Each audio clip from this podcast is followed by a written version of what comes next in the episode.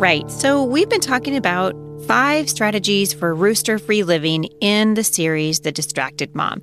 Today is Friday, and we are finishing up this week with the end of the series. So, five strategies for rooster free living. I am working on a study guide to go along with this.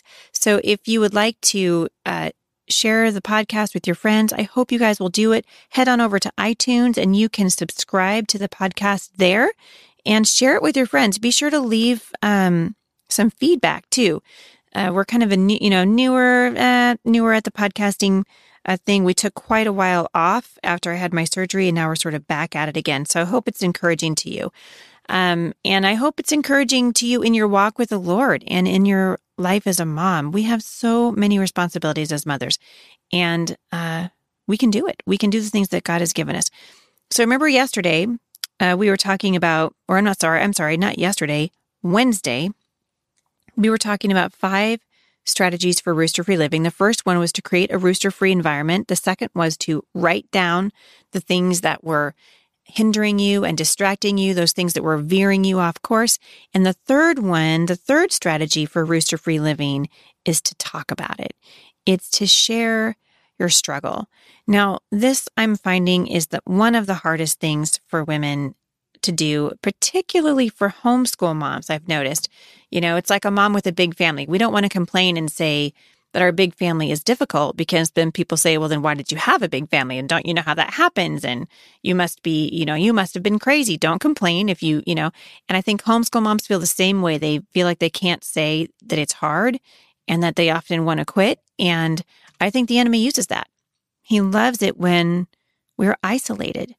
He loves it when we can't find the courage to say, This is really hard and I need help. And remember, we talked about the other day uh, in First Timothy where it says, God hasn't given us a spirit of fear, but of power and of love and of a sound mind. And part of battling our fear is to share our struggle. So if you're struggling with this, I really want to encourage you. Um, don't let the enemy fool you into thinking that you're the only one who's struggling because I can guarantee you that you're not.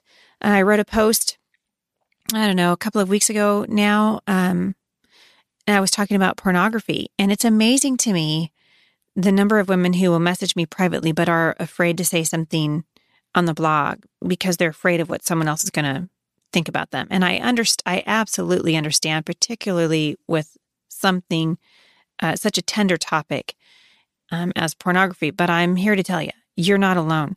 We're human beings. We're, we're struggling through the same human experience, the same human condition, and we need each other. So find some accountability, share your struggle, find a mom that you know is a safe place and can talk to you and just say, look, I'm struggling with this. Can you, can you pray for me?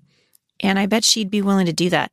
A four is to dedicate time for your rooster. Now your rooster is telling you, hey, what's the fun in that? You know, there's no fun in that scheduling. Scheduling your time is a lot like budgeting your money, right? It's it's really frustrating.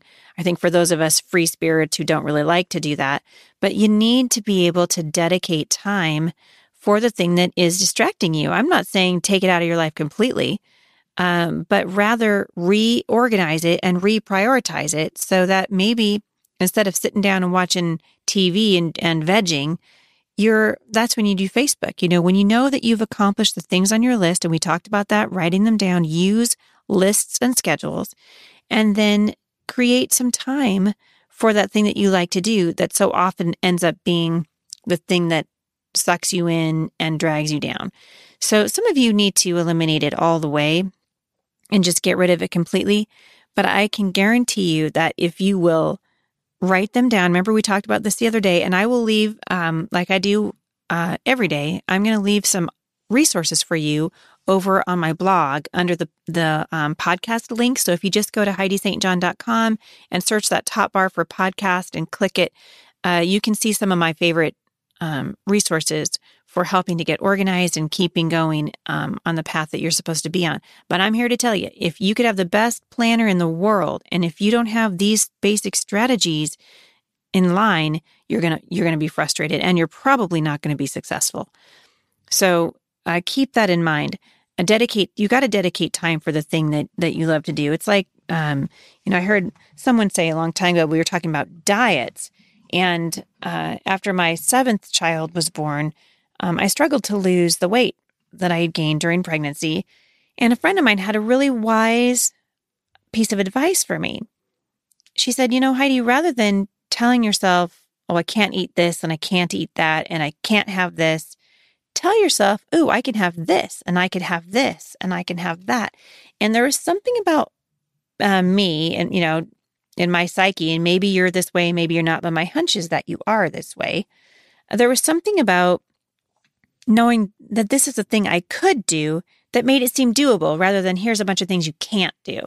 So I think it's important to dedicate time for the thing that you like to do. You just have to make sure that you set a timer. You know, hey, I can give myself 30 minutes or an hour for this or whatever it is.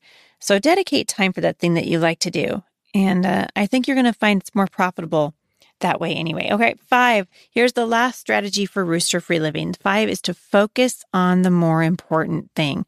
Focus on the more important thing. This has kind of been um, a theme for us throughout this whole series on the distracted mom.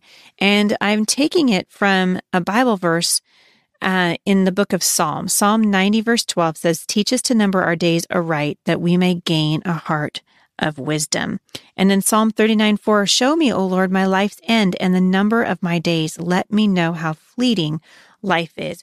I want you to um, to learn to focus on the thing that is more important. And think about your children. I'm always telling moms, you know, your kids are going to grow up and they're going to leave your house and they're going to take their memories of you with them. They really are. And I think about that sometimes when I'm yelling at my kids or I say something that I shouldn't say or I'm unkind to my husband who I love more than life itself. It's amazing the people that we love the most, we often take the most for granted. And I have a theory about that and I've spoken on this many times, but uh, my theory about the the reason that we tend to take these people for granted is because our relationships with them are safe. They're safe.